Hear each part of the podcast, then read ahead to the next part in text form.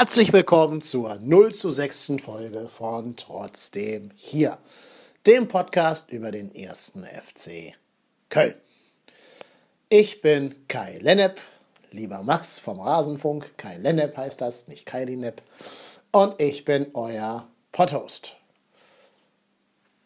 Ich habe die, ähm, ja, wie soll ich es ausdrücken? Die große Ehre, ein 0 zu 6 gegen die TSG aus Hoffenheim irgendwie einzuordnen. Und ich habe wirklich überlegt, ob ich überhaupt eine Folge aufnehmen soll oder ob diese, diese klare und diese vollkommen bahnbrechende Unterlegenheit, die wir da an den Tag gelegt haben, nicht eigentlich für sich spricht, die eigentlich gar keine Einschätzung durch mich bedurft hätte. Denn wenn man ganz ehrlich ist, wir sind mit 0 zu 6 wirklich noch gut bedient gewesen. Nicht? Also das Spiel hätte ohne größere ja, ähm, Vorstellungskraft auch 0 zu 9, 0 zu 10 ausgehen können. Es hätte irgendeine Art Negativrekord auf jeden Fall werden können. Eigentlich war schon nach 30 Sekunden absehbar, äh, wohin die Reise geht. Und leider hat sich das über das ganze Spiel auch komplett bewahrheitet. Warum ich dann letztlich doch mich entschieden habe, eine Folge aufzunehmen an diesem Ostermontag, ist einfach die Tatsache, dass ich glaube, dass ein paar Dinge angesprochen werden müssen, die nicht immer in den Massenmedien angesprochen werden und die vielleicht ähm, ja, einer gewissen Einschätzung bedürfen. Mein Hauptpunkt ist nämlich eigentlich wieder mal das berühmte Ingame-Coaching. Ja, ich habe das jetzt schon mindestens fünf, sechs, sieben Mal kritisieren müssen. Und eigentlich widerstrebt es mir, dass ich immer sage, die Niederlage ist am Trainer festzumachen. Das stimmt nicht, weil letztlich die, die auf dem Platz standen, waren alle unter ihrer Form, haben sich teilweise wirklich dumme und schulbubenhafte Ballverluste erlaubt. Ne? Vor allen Dingen Rossa Cosciello hat da wirklich ausgesehen wie ein A-Jugendlicher gegen, äh, gegen das Mittelfeld von, von Hoffenheim. Und im Endeffekt glaube ich sowieso immer, dass die Spieler die Hauptverantwortung tragen. Aber, jetzt kommt das große Aber, welche elf Spieler überhaupt auf dem Platz stehen, das entscheiden ja nun mal nicht die Spieler, das entscheidet der Trainer. So, und da komme ich in den Bereich, den man auch ganz handfest kritisieren kann. Ich kann nicht kritisieren, ob die Einstellung bei, äh, keine Ahnung, Marcel Risse oder so richtig oder falsch war, denn ich kann ja nur seine Aktionen auf dem Platz sehen. Ich kann nicht in seinen Kopf reingucken. Was ich aber sehen kann, ist zum einen die Aufstellung und zum anderen auch die taktischen Wechsel innerhalb eines Spiels die sind ja relativ äh, leicht von außen zu sehen. So, und da habe ich relativ viele Dinge gesehen, die mir nicht gefallen haben. Die Aufstellung an sich, die macht insofern Sinn, dass das unter Fußballern ja die Weisheit gilt, never change a winning team. Ähm, deswegen ist die gleiche Mannschaft aufgestellt worden wie gegen Leverkusen. Das macht in dieser Fußballpsychologie und diesem, diesem Aberglauben, der den Fußball durchzieht, durchaus Sinn.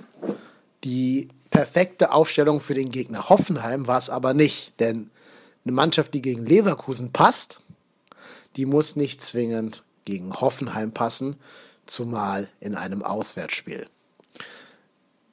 So hatte man zum Beispiel ganz vorne im Sturm das Mismatch also das nicht passende, die nicht passende Zuordnung, dass Simon Zoller gegen äh, Kevin Vogt, unseren ehemaligen Spieler Kevin Vogt, ran musste. Und dieser Vogt ihn einfach komplett abgekocht hat. Das ist insofern natürlich verwunderlich, als dass wir ja einen physisch starken, treffsicheren Stürmer haben, ne, Simon Terodde, ähm, der sich zumindest total reinhängt und auch die Abwehrspieler sehr scharf anläuft. Gut, ich weiß natürlich nicht, ob der noch geschwächt war oder vielleicht nicht so gut trainiert hat nach, seiner, nach seinem Ausfall gegen Leverkusen. Aber ähm, wenn der in Normalform war, hätte ich schon erwartet, dass er spielt, gerade eben gegen einen Mann wie Kevin Vogt. Aber gut, naja, wie gesagt, never change a winning team. Es sollte eben die Mannschaft von Leverkusen spielen. Das kann ich sogar noch auf eine gewisse Art und Weise nachvollziehen. Was ich aber nicht nachvollziehen kann, ist das völlige Ausbleiben eines Ingame-Coachings.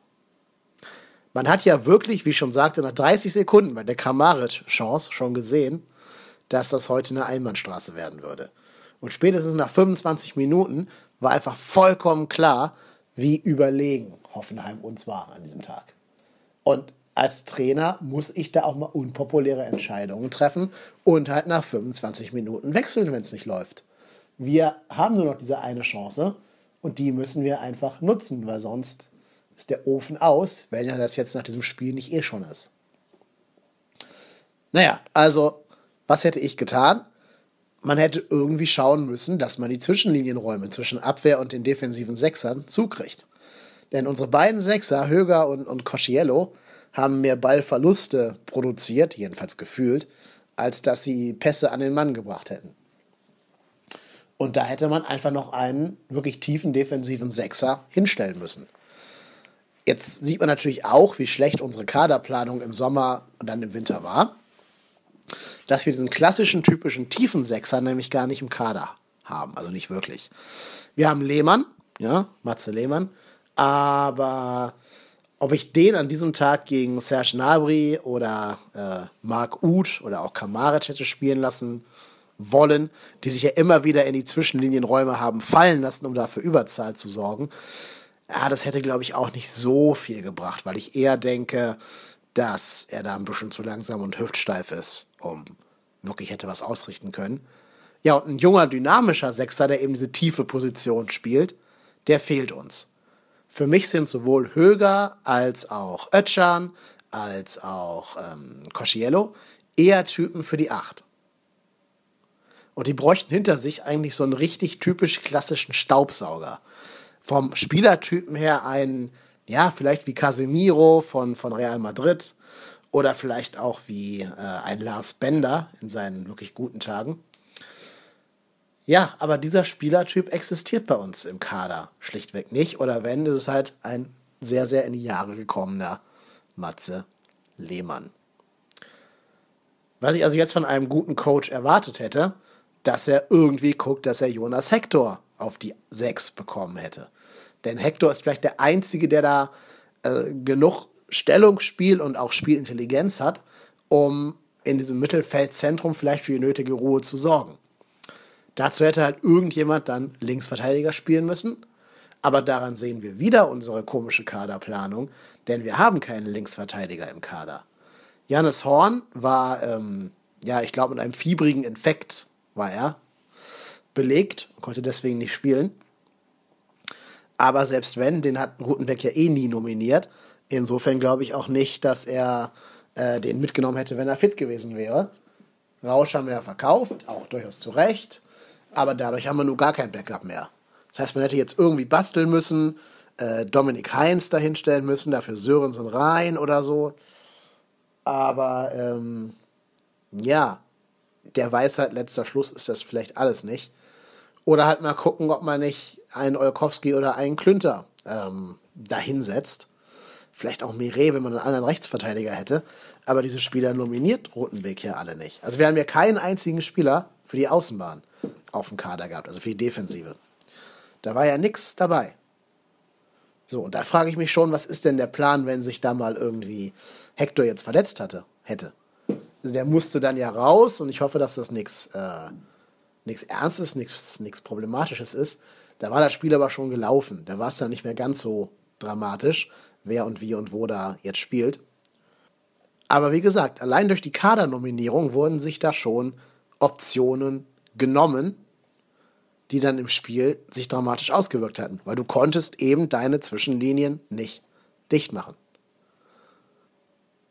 Dass Hoffenheim natürlich individuell uns vollkommen überlegen ist, das ist mir auch vollkommen klar. Ne, also, dass kein Spieler beim ersten FC Köln die Qualität eines ähm, Serge Gnabry hat, das ist mir vollkommen klar. Aber ich behaupte mal, Hoffenheim hat mehr Qualität als vielleicht ja, sieben oder acht andere Bundesligisten haben oder vielleicht sogar zehn, das weiß ich nicht genau. Und trotzdem gewinnen die ja nicht jedes Spiel 6-0.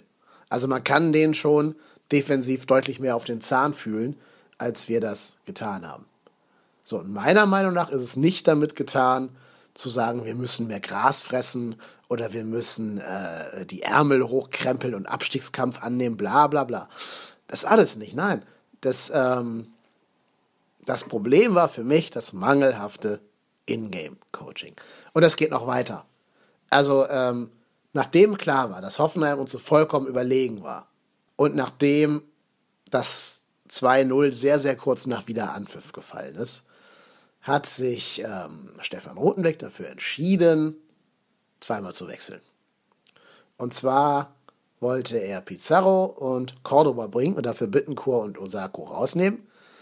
Bittencourt und Osako rauszunehmen ist an sich nicht falsch. Bittencourt war überhaupt kein Faktor, weder offensiv noch in der defensiven Unterstützung von Hector. Und auch Osako hatte einen sehr gebrauchten Tag. Ähm, deswegen macht das schon Sinn. Dafür mit Pizarro und Cordoba hat man dann natürlich volle Offensive gebracht. Die Begründung von Stefan Rutenbeck war, die beiden sollten vorne mal einen Ball festmachen. Das kann ich ja am Beispiel von Claudio Pizarro auch noch nachvollziehen. Aber wann hat er in seinem Leben John Cordoba für den ersten FC Köln schon mal einen Ball vorne festgemacht? Das ist ja totale Augenwischerei. Und was mich da am meisten gestört hat, der Wechsel hat sich angebahnt, da stand es 2-0. Da wurden die schon, schon nach vorne geschickt, sollten ihre Trainingsjacken ausziehen und haben sich quasi schon zum Wechsel bereit gemacht. Dann fällt in der 56. Minute das 3-0 durch Marc Uth. Und dann kommen die beiden trotzdem. Also, wer wechselt denn beim Stand von 3-0 gegen vollkommen überlegene Hoffenheimer zwei Stürmer ein? Was soll das denn? Vor allem, wenn dann noch Zoller mit am Platz ist, spielst du mit drei Stürmern gegen diese Pressingmaschinen da aus Hoffenheim. Und dann noch Cordoba, der bei jedem Pressing einfach, tut mir leid, aber einfach ein Opfer ist. Also ein Pressing-Opfer ist. Der da einfach keinen Ball behaupten kann und schon gar nicht in seiner momentanen Form.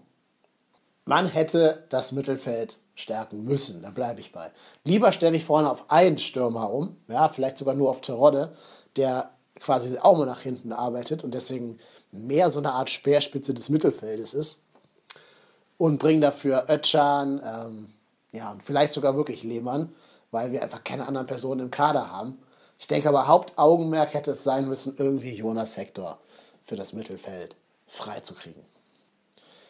Das wurde nicht getan. So haben wir quasi sehenden Auges noch drei weitere Tore kassiert und haben dadurch, durch dieses 6-0, nicht nur einen Punkt auf die Konkurrenz verloren, die ja allesamt jeweils einfach gepunktet haben durch Unentschieden, sondern wir haben zwei Punkte verloren, weil Torverhältnis.